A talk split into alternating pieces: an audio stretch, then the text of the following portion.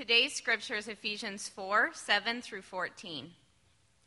But grace was given to each one of us according to the measure of Christ's gift. Therefore it says, When he ascended on high, he led a host of captives, and he gave gifts to men. In saying he ascended, what does it mean but that he had also descended into the lower regions, the earth? He who descended is the one who also ascended far above all the heavens, that he might fill all things.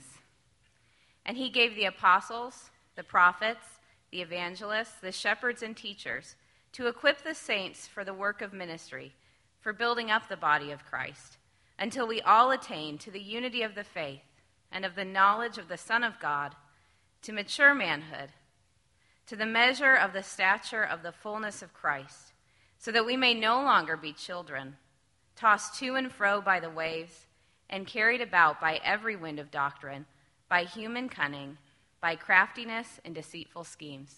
This is the word of the Lord. You guys can take a seat. Thank you, Allison. Well, good morning again, everybody. Um, my name's Sean, if I don't know you. Um, the lead pastor, teacher pastor here for Redemption Peoria. And uh, we're, if you're new, we, uh, we take the summer, some part of the portion of the summer, and kind of divvy out different ways to hear from all the different elders. And we're in that little season right now. So if you've been coming the last month or, or so, you've heard from John quite a few times, from Vince last week. Um, next week was supposed to be Jim, but uh, because of some scheduling stuff, he's not able to, so he's going to be the, be the uh, week after. So I'm this week and next week, and then uh, Jim will be with us in, in a few weeks. So you're going to kind of hear all that, and then we'll be in a normal rhythm. But all that uh, to say is no matter who's up here, we're going through the same book and have been going through the same book since the beginning of the year, which is the book of Ephesians. And I'll catch us up in a second.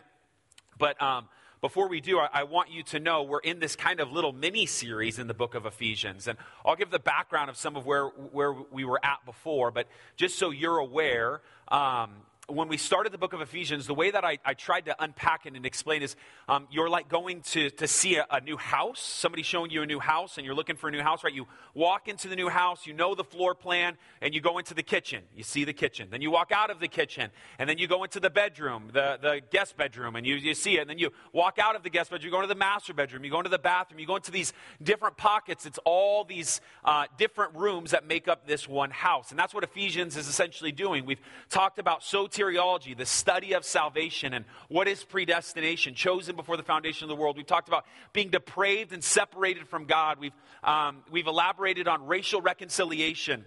And it's all these different rooms. And right now, one of the rooms that we're in, what Ephesians is doing, is it's walking us through the church. And that's what Vince kicked off in talking about the church. And I want to say before I pray, um, I don't want that to be overlooked. I think as we go through Ephesians, this is written to a body of people, a group of people. And that's important specifically for where we're at in Ephesians. So, I want to pray real quick, and then uh, we're going to jump into a bunch of things that, that, we need to. I want to recap where we were in the first six verses of this chapter, where we were in Ephesians, and then we'll, we'll get into our verses. But let's pray that God would be with us. Father, thank you so much for who you are. Just even as we echo together, um, thanks be to you that you gave us your word and that it is um, guiding us even now. We pray that we would rely on it. We pray that um, it would build faith up within us, according to Romans 10. We pray that um, it would encourage us, it would rebuke us, it would cut us deep. There's so many sins that are left unsaid, even in this room, to not other people that are deep down in our hearts.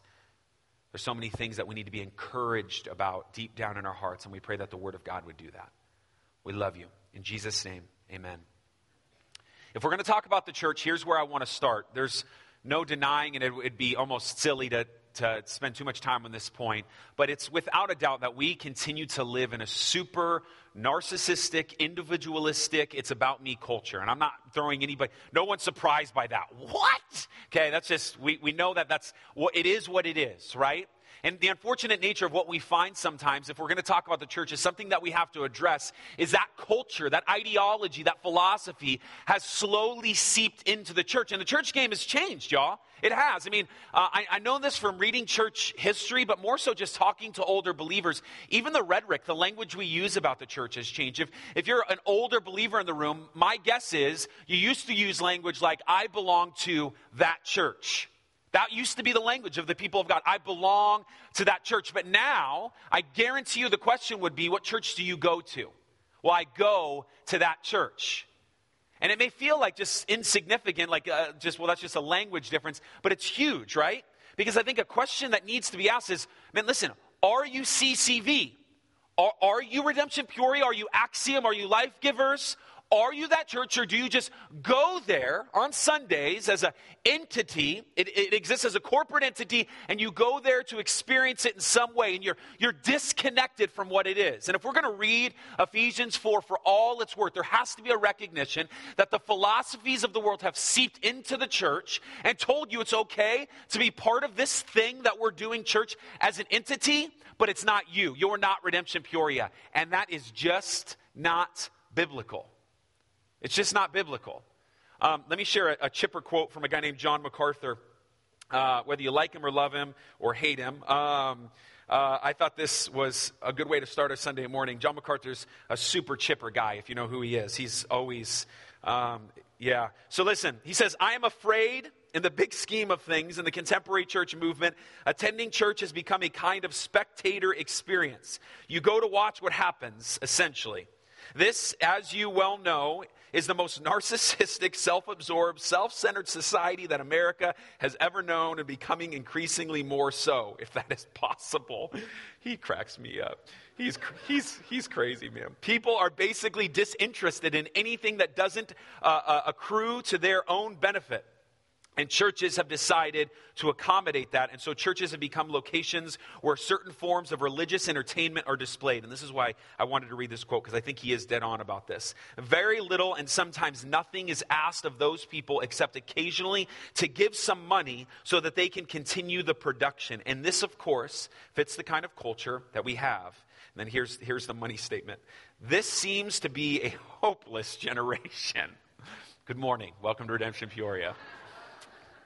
Here's why I share it. I know it's, it's what he says in, in loud volume. I don't want you to miss that, that, it, that is there, right? That the church has bought into something that we can just exist, um, come, but not be, not own. This is not you, and more importantly, not give. Not to identify yourself as part of a body that, that has to sacrifice and give all that's there. And, this, and it's the language that, that I love using. Churches have decided to accommodate so that churches have become locations where certain forms of religious entertainment are displayed. And so, so we're, we're, we're there, right? And, and, and it's, Man, it's, it's no uh, coincidence, right, that you, we watch the NBA Finals. One team who continues to work together, uh, continues to have fun, shares the basketball, just destroys another team as they watch one man do all of the work. They're just spectators in it. It's not healthy. You're not going to win there. Right? And then, listen, at the end of the day, what, what we continue and what I want to, to segue into with our text is the idea that you can do Christianity alone is a man made philosophy. No one thrives on an island except Tom Hanks in Castaway. But he's a great actor, and that makes sense. The, the, the, the, idea that you can continue to do Christianity on your own is not biblical. And as the text turns in the book of Ephesians, this is important. The first three chapters of Ephesians gave us no imperatives, meaning it gave us nothing that said, you need to do this. You must do this. Outside of, in chapter two, it tells you to remember, but it doesn't tell you to do anything. It sets up, here is how the kingdom of God is. What chapters four through six are going to do is give us how we are to act. It's going to give us the imperatives in response to those first three chapters. It's going to give us all the things that we are to do. And where it starts is together. You're to do together. There is no reacting to the theology of the Bible, the, the, the, the, biblical literacy that needs to be on the table without doing it together. And that's what Vince read last week. This is verses 1 through 6. Let me read it real quick in case you weren't here. It says this I, there, a prisoner for the Lord. Now, I want you to listen to this because this is important. Um, I want you to notice uh, the use uh, in this. I, they're they're um, in bold, but you can't really tell. I want you to notice the togetherness, the togetherness in all of this. Um, Vince unpacked that we need to walk worthy of the calling, starting with the fact that um, we have behavior and we have belief, and there's a disconnect between those two. Now, what, what I want to uh, bring our minds back to is that this is an all encompassing you. This is not just you need to, as an individual, walk worthy of the calling to which you've been called, though true, we're going to get into that in a second. It is together we have been given a calling. So listen to this. Listen to the, use in this. It's, it's huge. Therefore, I, prisoner of the Lord, or prisoner of the Lord, urge you to walk in a manner worthy of the calling to which you have been called, with all humility and gentleness, with patience, bearing with one another in love, eager to maintain the unity of the Spirit in the bond of peace. There is one body and one Spirit, just as you were called to one hope that belongs to your call. All plural. Everything I'm saying right now is plural. One Lord, one faith, one baptism, one God and Father over all, uh, um, um, of all, who is over all, through all, and in all. There's seven ones there, uh, three of which refer to the triune God. The other four are pointing us to the fact that we are one in the triune God. So let me just, here we go. Before we go into our text, here, here's, here's the point. We are together in this, and we need each other. God has designed it to be so. And He has called us together as a church to walk worthy of the calling. And at the end of our time, we're going to get what I believe to be that calling, what that calling is, how it should be defined. But we're in this together. Now, what our verse starts with, though, is intriguing. It's the word but. Look at, look at your text. So, all that's true, we are one, but. And it's almost like he's going to say, We're one, but we're not really one. Now, I love that he does this what he's going to do is he's going to lay out we are one. Yes, we are unified, but we are diverse in our unity. L- look at it. But grace was given to each one of us according to the measure of Christ's gift. I remember about four or five years ago, uh, uh, my wife Candace uh, called me. I was at work, and she had just got done making breakfast with uh, uh, for the kids and her, and uh, she said there was um, this stain on the carpet, or what she thought to be this stain on the carpet. She saw it. It was this blob, this stain. And she goes up, she goes, What is that? The kids must have spilled something. And she goes to like feel it to see what kind of stain it was. And it was just a compact version of ants, right? The worst. I hate ants so much, okay? Um, and so there, there's this compact, and as soon as she touched it, of course, she spread out, and she's kind of, you know, she's girly, and so she's like, oh my gosh. My coach over the phone, it's okay, breathe, you're going to make this. She's burning the place down. It's, it was bad. But Here's, here, here's what I mean. What looked like this, um, just this one unified thing, was actually this one unified thing that made up, that was made up of many little different things. This is exactly what John Stott uh, says as he describes uh, this passage and this turn from 6 to 7. Listen to what he says. The contrast between verses 6 and 7 is striking. Verse 6 speaks of God as the Father of us all, who is above all, through all, and in all. Verse 7, however, begins with, But grace was given to each of us. This, Paul turns from all of us to each of us. And so, from the unity to the diversity of the church, although there is one body, one faith, and one family, this unity is not misconstrued as a lifeless or colorless uniformity that Christ has brought us together, but as we are this entity, as we are this body, we are made up in, of individuals. And so that's what we're going to unpack today. Vince led us down the path of being one. My goal this morning is to walk us through what it means to operate as one in unity, but with diversity. And as he starts, this is the first thing that I want you to know uh, as we go into this. Um, this morning, we're going to talk about gifts, and I'm going to lay out some prefaces as we, uh, we talk through those gifts. But here's what I want you to know more than anything else, our conversation will start now and will end later with Jesus. Because that's what the text does. Listen to this. But grace was given to each one of us. Now we're getting into individualism. Each one of us according to the measure of Christ's gift. It was given to each one of us. Christ has a gift, and He gave us that gift, this grace, this salvation. So we are to look at Jesus as the example. If we are to operate together, let's follow Jesus. Jesus has all things, Jesus gives away. There's the first thing we need to see. Furthermore, what we have is given to us by Jesus. Look at verse 8. Therefore, it says, When he ascended on high, he led a host of captives and gave gifts to men. So he's quoting Psalm 68 here. Um, and it's this triumphal hymn. What, what's being quoted here is this idea that um, Jesus, like a, a, conqueror, went and conquered. He won in war, and he took the spoils of victory, and now Jesus shares those spoils. Matter of fact, in Psalm 68, it actually says that he is given gifts. And the idea, it's this uh, playing, Paul's using this playing on words, that, that he now has gifts because he is the victor, and he gives those gifts away. You together, us together, in unity, each have been given a a gift to serve one another, to operate in the ministry in which He has given you. You are wired in a crazy way that you don't fully even understand at times. God has done that. He has given you and I gifts. Now, if you think that verses 9 and 10 are random, um, you're right. Okay? Um, it, I, I, didn't find any translation that doesn't have verses 9 and 10 in parentheses or some type of italicized. Um, it just feels kind of out of the blue, if I could be honest. I, I try to think of many ways I can sexy it up and be like, yeah, this is how it correlates to this. I was like, no, that just doesn't make sense. It just feels super random. Like Paul's trying to make a point in this letter, like talking to something else to a conversation that was uh, being had. But I think there's something we can pull from it. Let me read it real quick. So, in saying this, when he ascended on high, he led a host of captives and gave gifts uh, to men. So he's quoting Psalm 68. Jesus ascends on high, and then he's going to talk about Jesus, right? Um, in saying he ascended, what does it mean but that he also descended into the lower regions, the earth?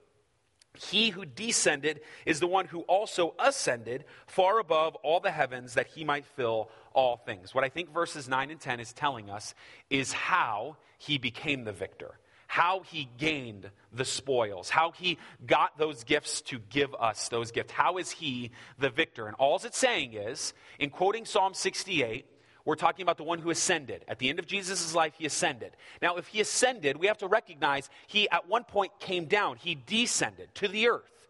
So, Jesus, who descended, is also the one who ascended. And when he ascended, he ascended above all things. He is over all things, going back to Ephesians 1.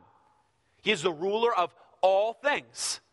And so that is how we, we can see the accomplishment and how that he did this. Um, but again, uh, it's in parentheses as uh, Paul's just kind of saying it as a side point. And then verse 11, uh, we get into um, 11 and 12, we get into probably the most famous verses uh, in, in chapter 4. And he gave, so now talking about how we can serve one another, and he gave the apostles, the prophets, the evangelists, the shepherds, and the teachers to equip the saints for the work of the ministry, for the building up of the body of Christ. So here's, here's where I want to start with this. Jesus is the giver of gifts. We follow his example in that he gave the ultimate gift in grace. It's where all these gifts come from. He has given us, each one of you, myself, a gift, many gifts. Not all gifts are the same. Everybody has at least one gift. There's no one gift that everybody has. And so here we have um, these laying out of these gifts, and then he's going to name five of these gifts. Now, um, let me say this if you're new to church uh, and you haven't heard this passage before, a part of me uh, is a little bit grateful because there is a ton of exegetical baggage that comes along with what I'm about to read. What I mean by that is people have been fighting about how spiritual gifts play out in the church for a long time. They've done so a lot. Okay? And so I'm going to read this, but there's a couple things that I want to read before that as a preface before we read what apostles, prophets, evangelists, shepherds, and teachers are. Okay? Um, the, the first thing, I, I, made a list for myself so I wouldn't get off track. The first thing is this um, I don't think verse 11 is the point of our passage today. I think it's in there, and I'm going to explain what these are, but there's something bigger going on. He's, he's talking about how we can be built up together, though we are unity he, uh, uh, and, and diverse at the same time. We can be built up together in that. So th- that's the first thing. I don't think that's what this text is about. The second thing is um, my upbringing.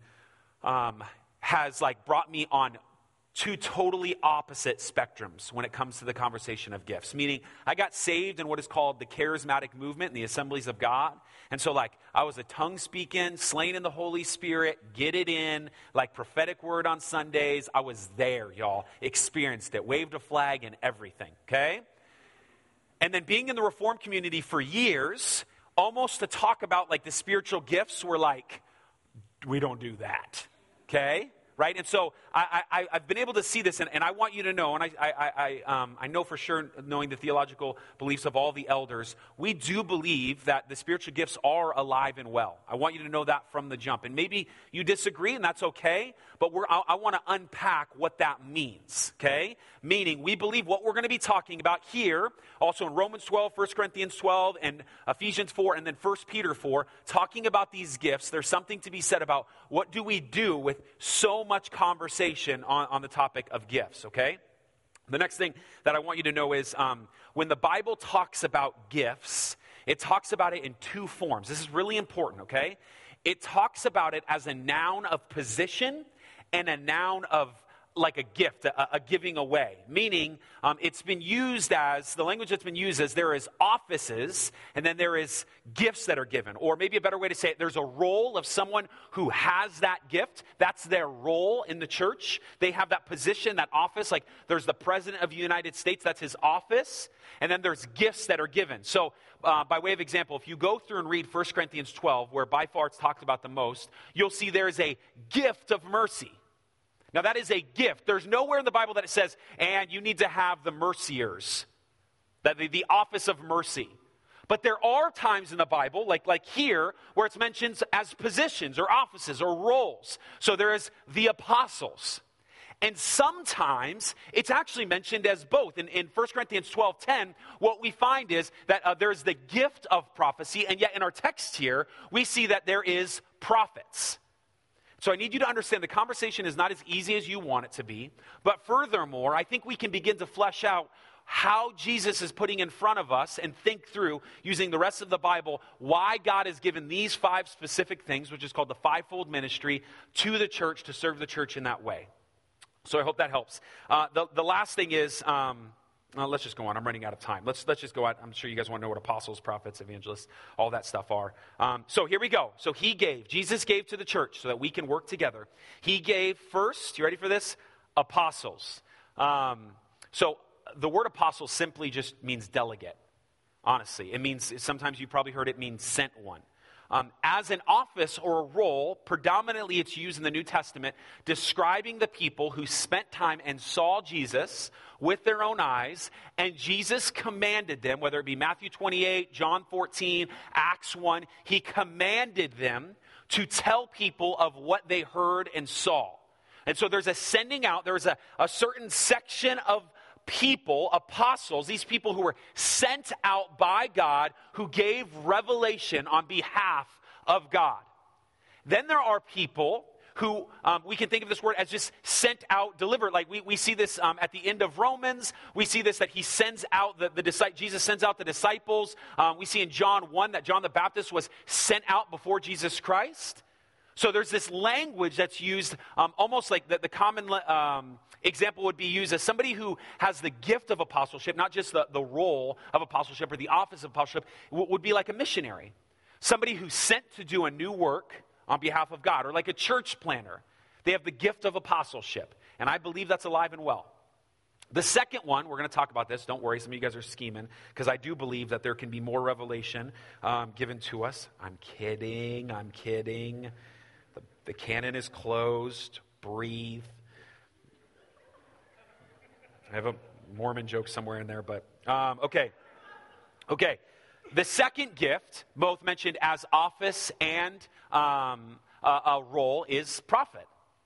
So in the Old Testament, this is clear, right? I think if anybody's picked up their Bible and read enough of it, you know that the, the, the, the, word prophet appears a ton. Matter of fact, majority of the Old Testament is written from the perspective of the prophet. Just by way of example, listen, Moses was considered a prophet. Listen to Deuteronomy 18. I will raise up for my people a prophet like you. You will be my mouthpiece. Jeremiah was considered a prophet. Jeremiah 1 9. The Lord told Jeremiah, I have put my words in your mouth. This is true of Ezekiel. In Exodus, Miriam was called a prophet. In uh, uh, Exodus 15, Deborah was considered a prophet. In Judges 4, 4 4. A woman named Huldah in 2 Kings uh, was called a prophet. There's uh, groups of prophets in 2 Kings, this band of prophets that was brought together. This is Hosea, Joel, Amos, all considered prophets. And what a prophet did was not just, let's not get like the psychic whole thing confused with what a prophet was. A prophet simply spoke to the people on behalf of God.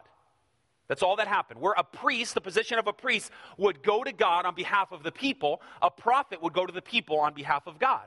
And he would go to the people, and sometimes, yes, he would predict the future. This is what's going to happen. This is Jonah declaring over Nineveh. But, but more than that, um, more often than not, he's just going to the people of Israel, going, they're going to the people of Israel, going, stop acting like dummies. Stop.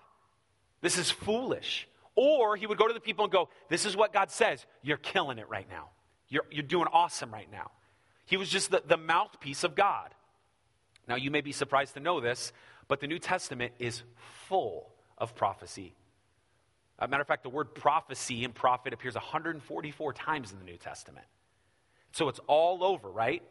Uh, matter of fact, let me read something to you. I, I, think I have this text. Yeah, in Acts 21 um, is an interesting, when we went through Acts, we saw this. The word prophet or prophecy actually appears in the same section of verses in both as a gift and a role. Listen to this. In Acts 21, 8 through 10, leaving the next day, we reached Caesarea and we went to stay in the home of Philip, the evangelist, which we're going to get to evangelism in a second, but notice he is the evangelist who was uh, one of the seven, the deacons. He had four unmarried daughters who prophesied. Uh, after uh, we had been there for several days, a prophet named Agabus came down from Judea. So this guy Philip has daughters who prophesied, and then there's this man named Agabus who is called a prophet. And so, what do we do uh, with, with prophecy? Um, here, here's, here's what I, um, I've, I've seen, and I think I want to begin to untangle a little bit by, by the sheer definition of the word of prophecy, simply means to stand before and speak. Now, um, I quoted MacArthur uh, before, but I disagree with MacArthur's stance on this, and I know that some of you have the same stance, and that's cool. We're in unity, but diverse. All right, let's do this together. I don't think that this has been said. Preaching is the predominant way that prophecy is laid out today. I, uh, uh um, I think as we read 1 Corinthians 14, I think it's too obvious that each one uh, we're, we're to, to, crave and long for this prophecy, uh, how you translate that word. But furthermore, each one is given uh, the ability, taking their turns to prophesy. And then those prophecies and prophets are subject to other prophets. Um, I, I, think it's, I think that's. Um, I think that's too easy. I think that's a, a, a, flattening of the text, in my opinion. But what I will say about prophecy, in its simplest form, is um, the revelation that's given to us by God that we would hope for and long for. Yes and amen can be done in the pulpit and preaching. I think that would be my hope that God would use me or whoever's up here teaching to unpack the revelation that God has spoken because He has spoken. But I wholeheartedly believe that there are moments where God is telling you something and I mean, I, am you may not like this. This is the, maybe the charismatic Sean coming out. You just got to deal with it sometimes. But there have been moments where I've seen somebody go, "Hey, listen, you, you need to get out of that house. There's something bad going on." And then the, I mean, just outright, uh, this is real experience. This isn't me making it up. And then the man ended up killing the kids and himself. And, and this guy who told you need to get out of the house, I don't know why God's telling me this, but you need to get out of the house, take your kids. She didn't take the kids. The man killed himself and the kids. And, and, and I believe wholeheartedly, God in that moment revealed whatever it was. And you can say, well, that's just crazy. That's a coincidence. Okay, well, somebody tells you get out the house because somebody's about to be shot. Just get out the house, okay? Can we just all agree on that? So here, here's what I want to say, though. Um, the first two, apostle and prophets, are unique in this list. Um, as a role, I do not think they exist anymore. Now, here's why I, I don't think they exist anymore just simply outside of the rest of the New Testament, the book of Ephesians that we've read up to this point. Let me show you two verses um, in Ephesians 2 and uh, Ephesians 3. So then, you are no longer strangers and aliens, but are fellow citizens with the saints and members of the household of God, built on the, you ready for this? The foundation of the apostles and prophets. So 90% of the time when it refers to a prophet in the New Testament, it's referring back to the Old Testament. FYI, probably 95% of the time. And in Ephesians, uh, Ephesians uh, chapter 3, verses 4 and 5, when you read this, you will perceive my insight into the mystery of Christ, which has not been made known to the sons of men in other generations, as it has now been revealed to the holy apostles and prophets by the Spirit. So let me be clear what I think uh, is saying. I think there's a gift of prophecy. Not that you will know the future. Ain't nobody going out here predicting when the world's going to end. That's not going to happen. But what I am saying is, God can speak to you as it lines up with the Word of God and go, man, this is what I feel like God is telling me to tell you. I don't know what to do with it. And, and that prophecy can be subject to, to other prophets who are going, man, this is, this is what I see. We would call these elders as a whole other longer conversation. But I don't think the role of prophet, meaning, I do not think that there is somebody who can walk in this room right now and go, I am the prophet of God. And this is what the word of the Lord has come, this is how the word of the Lord has come to me, and this is what I say to you. I don't believe that's necessary because we have this beautiful, beautiful book. We don't need someone to come and tell us this is what God says because this is what God says. Right? Now, there may be contextualizations of what God says and how to play it out, and there may be a word spoken real quick, but we do not need the office of prophet anymore because that has been fulfilled. And I think that's also true of the, the, the, word apostle. I think there are people who can be sent out, delegates, missionaries, church planners, but the office of apostle ended with those who saw the face and heard the voice of Jesus Christ. They wrote us the scriptures according to Matthew 28 as Jesus commanded them, and in Acts 1, and they gave us the word of God. And those apostles are done. And I made the joke, sleight of hand, about the Mormons, but and, and I don't mean to like just make light of it, but the reality is that is a huge difference with us and Mormons, that they would have an open canon and we would disagree wholeheartedly. That we believe there are still sent ones. We believe that there is still people who can prophesy in the name of Jesus Christ. But how that plays out is not even close to the same. Now, you might have questions about um, our views in that and how all that plays out. I would love to walk you through. Again, my background um, in this has forced me to study in spades on it, and so I love talking about it. Um, Anyway, that, that is what it is. The third thing that he mentions um, uh, in all this is evangelist. So this um, is interesting because we just read in Acts 21 that there was someone named an evangelist. Philip the evangelist is how it was uh, put in front of us. Uh, and, and I think, in some ways, how we need to understand this is there are still people who travel around speaking the word of the Lord. Now, this is where gifts become super weird. And I'm going to talk about that in a minute. But it's, it would be foolish uh, for us to say there is an office only for the evangelist and nobody else is called to evangelize. That's just not true all of us are still called to evangelize. And the excuse to go, well, and I've heard this actually a lot, specifically when I first got saved, I don't have the gift of evangelism. I don't really talk to people about Jesus. Whoa, okay. No, that's not how this whole thing works. But there is something to be said about someone who has that gift, and I mean an unearthly spiritual gift to evangelize. I remember when I was doing my pastoral residency with uh, seven other guys uh, in Redemption, and we were at a conference, Exponential, in LA. Um, and we were there for the first day, came back that night, and there's this guy named John. We were at the hotel lobby checking in.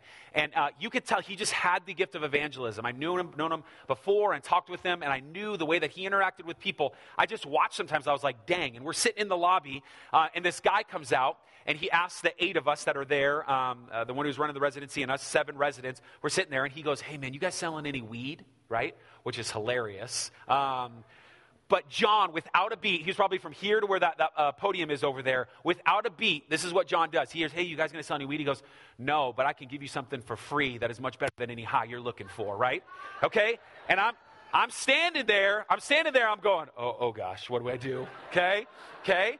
So I go to my room, I come back, and the dude is still in the lobby like an hour later talking to this dude about Jesus. Matt Chandler tells a story of one of his friends at Subway. They're at Subway sitting there, uh, and he goes, I want a foot long tuna. And as the guy is scooping on the tuna, he goes, Hey, how many people you think that uh, tuna can feed? He goes, I don't know, I guess like maybe one or two.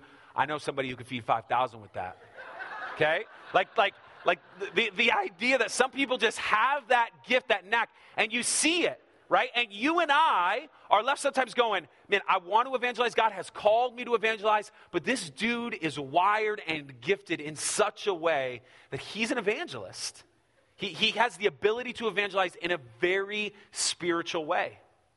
The next uh, uh, thing on the list is shepherds and teachers. And I want you to know the shepherds and teachers, it's called the fivefold ministry, but it could be argued that is the fourfold ministry only because in Greek the definite article is missing. It's not added to both of these, so you can almost read it shepherds, teachers as one. Um, and that's important, I, I think, because what we see in the body is we see that in a commonality most often today.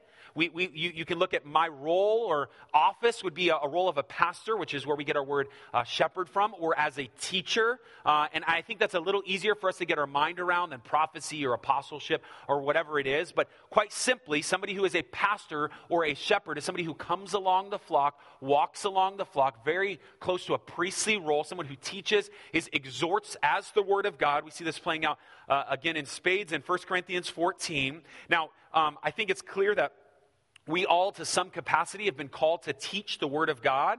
Um, but it seems that, that, that, God has given the body in areas of leadership um, the, the role and the gifting of teaching and pastoring. And it would be impossible to pastor someone without teaching them. But there are teachers for sure who aren't pastors. And how that begins to play out can be a little bit muddied, but there is the gift, even in 1 Corinthians 12, not just the office or role of teaching, but the gift of teaching. And so um, here's kind of, he gives, ultimately, he gives these five gifts APEST apostles, prophets, evangelists, shepherds, teachers. He gives these five gifts to the church to do ultimately two things, really important things. And you can argue that it's, it's one thing. He gives us each other the leadership, and that's really what it seems to be a conversation about here. The leadership. He gave us the apostles to know Jesus, to give us the words of God. He gave us the Old Testament prophets to lay out and point towards Jesus Christ as all these arrows are pointing to Jesus Christ. He gives us pastors and shepherds and evangelists to point us to Jesus Christ so that, listen to this language, this is important. Um, where am I at in my. Um, text. Uh, yep, it was on this page. Sorry. Um, so he decided to, to give all these gifts uh, to the shepherds and teachers to equip the saints for the work of the ministry, for the building up of the body of Christ. This word equipped is huge because um, it means like perfecting. So if you got a new job, the way to think about this is like training. You got a new job, you want to do your job well, you need to go through training. You need to learn that craft. And so that means there is an incom- this is huge. There is an incompleteness in you. So somebody comes alongside, and that's honestly how you would translate the word a completeness or a perfecting of who you are. So, because there's an incompleteness in the body of Christ, we need to be equipped or completed by one another. Do you hear that? The diversity is necessary. And this goes back to because you have a calling to walk out. And you think you can do this on an island, but you can't. You think you can walk this up, but you're incomplete. God has given the church these gifts, which I would not even say in all four mentions of the gifts is exhaustive. He has given us each other gifts to operate in so that we would be complete. Now, here's the last thing I want to say about gifts before I read the, the next um, section of verses, because this is where we transition a little bit. Um, I think we need to stop taking our cues um, about understanding gifts, because I would challenge you to go read 1 Corinthians 12 or 1 Peter 4 or Romans 12, where, uh, where all the gifts are mentioned. I think we need to stop taking our cues from like the X Men and understanding gifts. Like, like too often it's like, hey, what gift do you have? Well, I have the gift of swords coming out of my hand. Well, that's cool. Like, we, we think of like this, what gift do you have? What gift do you have? Let's take an assessment to find out what gift you have. And, and it's funny that, that the hard nosed guy, John MacArthur, who uh, uh, was super rough in that first quote, actually, it's crazy because when he talks about spiritual gifts, this is the only time you're going to hear John MacArthur talk like this. He calls each Christian a spiritual snowflake. John MacArthur said that, okay? A spiritual snowflake, meaning we're all so, it's far more meshed together. It, it, like you can have the gift of hospitality and you can have the gift of teaching and, and, and you're put together and you think it's like, okay, he's given me these four gifts, this is how I have to operate. But there's moments, right, where God gives you this gift, this ability to do this thing that you're going, wow, that was amazing. It's far more integrated than it is sliced and diced up. And so just know that as you study gifts, that's important. And that's important for all of us to know that operating in certain moments, we need each other. We need each other. God has wired each one of us as a spiritual snowflake, given us, given us gifts to build up one another so that we can do the work that God has called us to do. Let me finish with the last two verses. Um, and these are so money, and this is where we're, we're obviously wrapping down. That is, he equips the saints to do the work of the ministry for the building up of the body of Christ. That is, hear this, ready? Until we, notice he's going back to unity again. He's going back to the plural. We're talking about individuals. Now, we attain the unity of the faith, the full knowledge of the Son of God. Meaning, uh, he gave us these, each other, he gave us these leadership positions until, that is, until one day we are unified in the faith and we have full knowledge of the Son of God. Now, without question, it could be argued that when we die, that will be true. But I think Paul is painting a, a picture here. I think he's doing something because what he's describing is what he's going to get out in the next verse, and it's the word maturity. Like someone who's mature is someone who knows, grows into their body. Someone who grows up too fast and is tall too quickly, they don't know. They're, they're gang, like gangly and they don't know how to operate their body. But maturity physically is growing up knowing. This is my, I can know it, right? As a baby, they don't know what to do with their extremities. And so here they are, they're going around. But you, as you mature, as you grow, you are as a body knowing, know, like you're unified, you know how to work it. But furthermore, it's the acquiring of knowledge as well. This is the, a clear example of defining what maturity maturity is. That is until one day we reach maturity. And that's exactly what he says in the next verse. He says, until we attain the unity of the faith and the knowledge of the Son of God, to mature manhood, to the measure of the statue, stature of the fullness of Christ. Um, it's important that we hear this again. He went back to the plural and the we. That together we attain the unity of the faith, the full knowledge of the Son of God, so that we'd be a mature man now, that doesn't mean women, you're trying to be men, right? It's talking plurality because it's not just any man, it's the Christ man, that we would grow up and be who he is, that we would mature in our faith. And let me say this this is really important. I think that's what almost all of Ephesians, but for sure, Ephesians chapter 4 is about. It is about you growing, it is about you being mature. And, and hear me, listen it was cute for a while, you not knowing. But you're 15 years into this faith thing, and we ain't playing games anymore. Your soul is withering away, and you still fondle the things of the world, and you don't want to grow up. The foundation has been built by the apostles and prophets. We need each other, but you still mess around in being immature. And He has called us together and you as an individual to walk worthy of the calling. This calling is to grow up into Christ. But we're messing around. This ain't a game.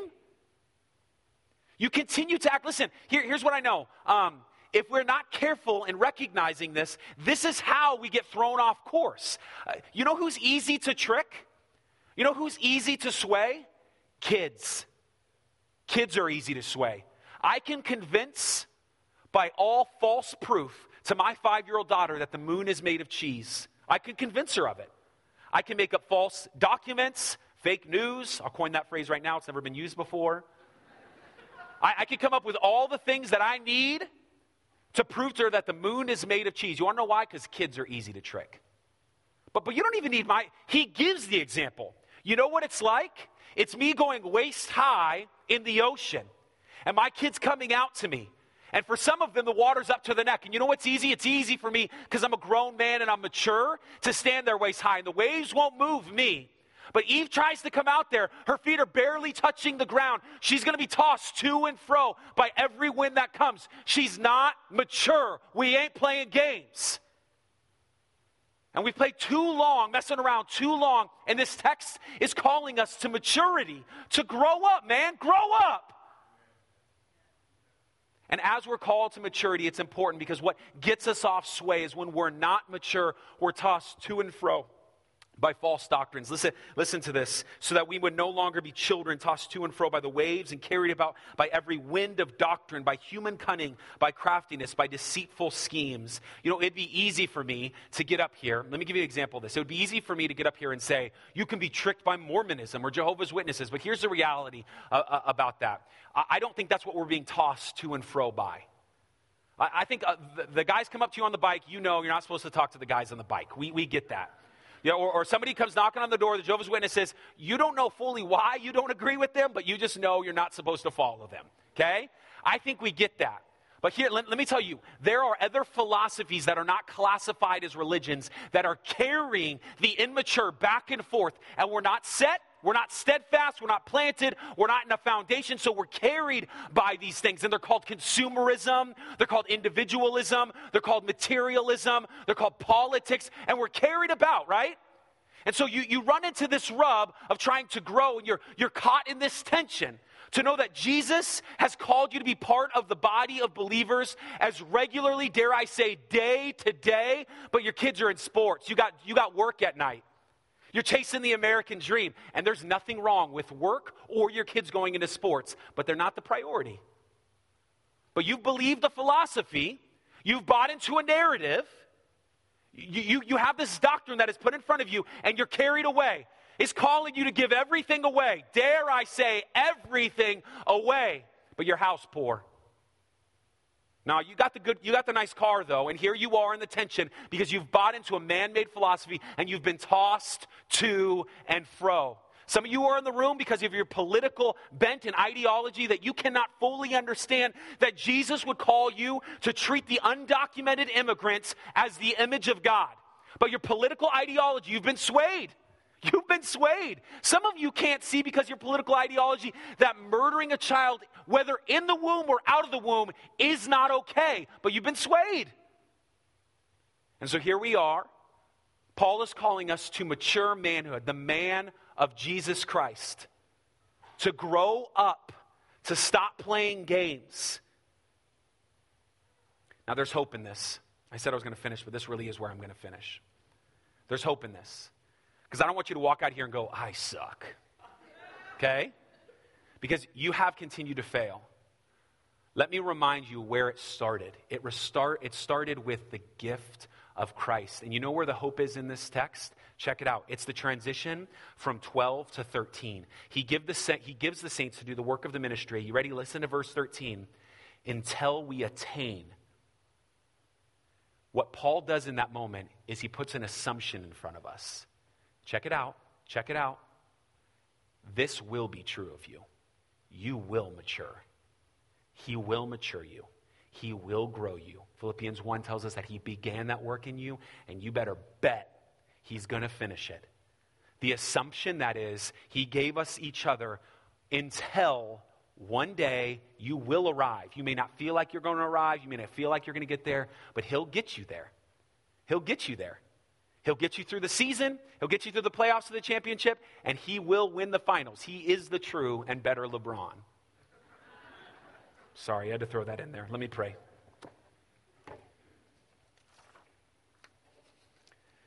Father, thanks so much for who you are.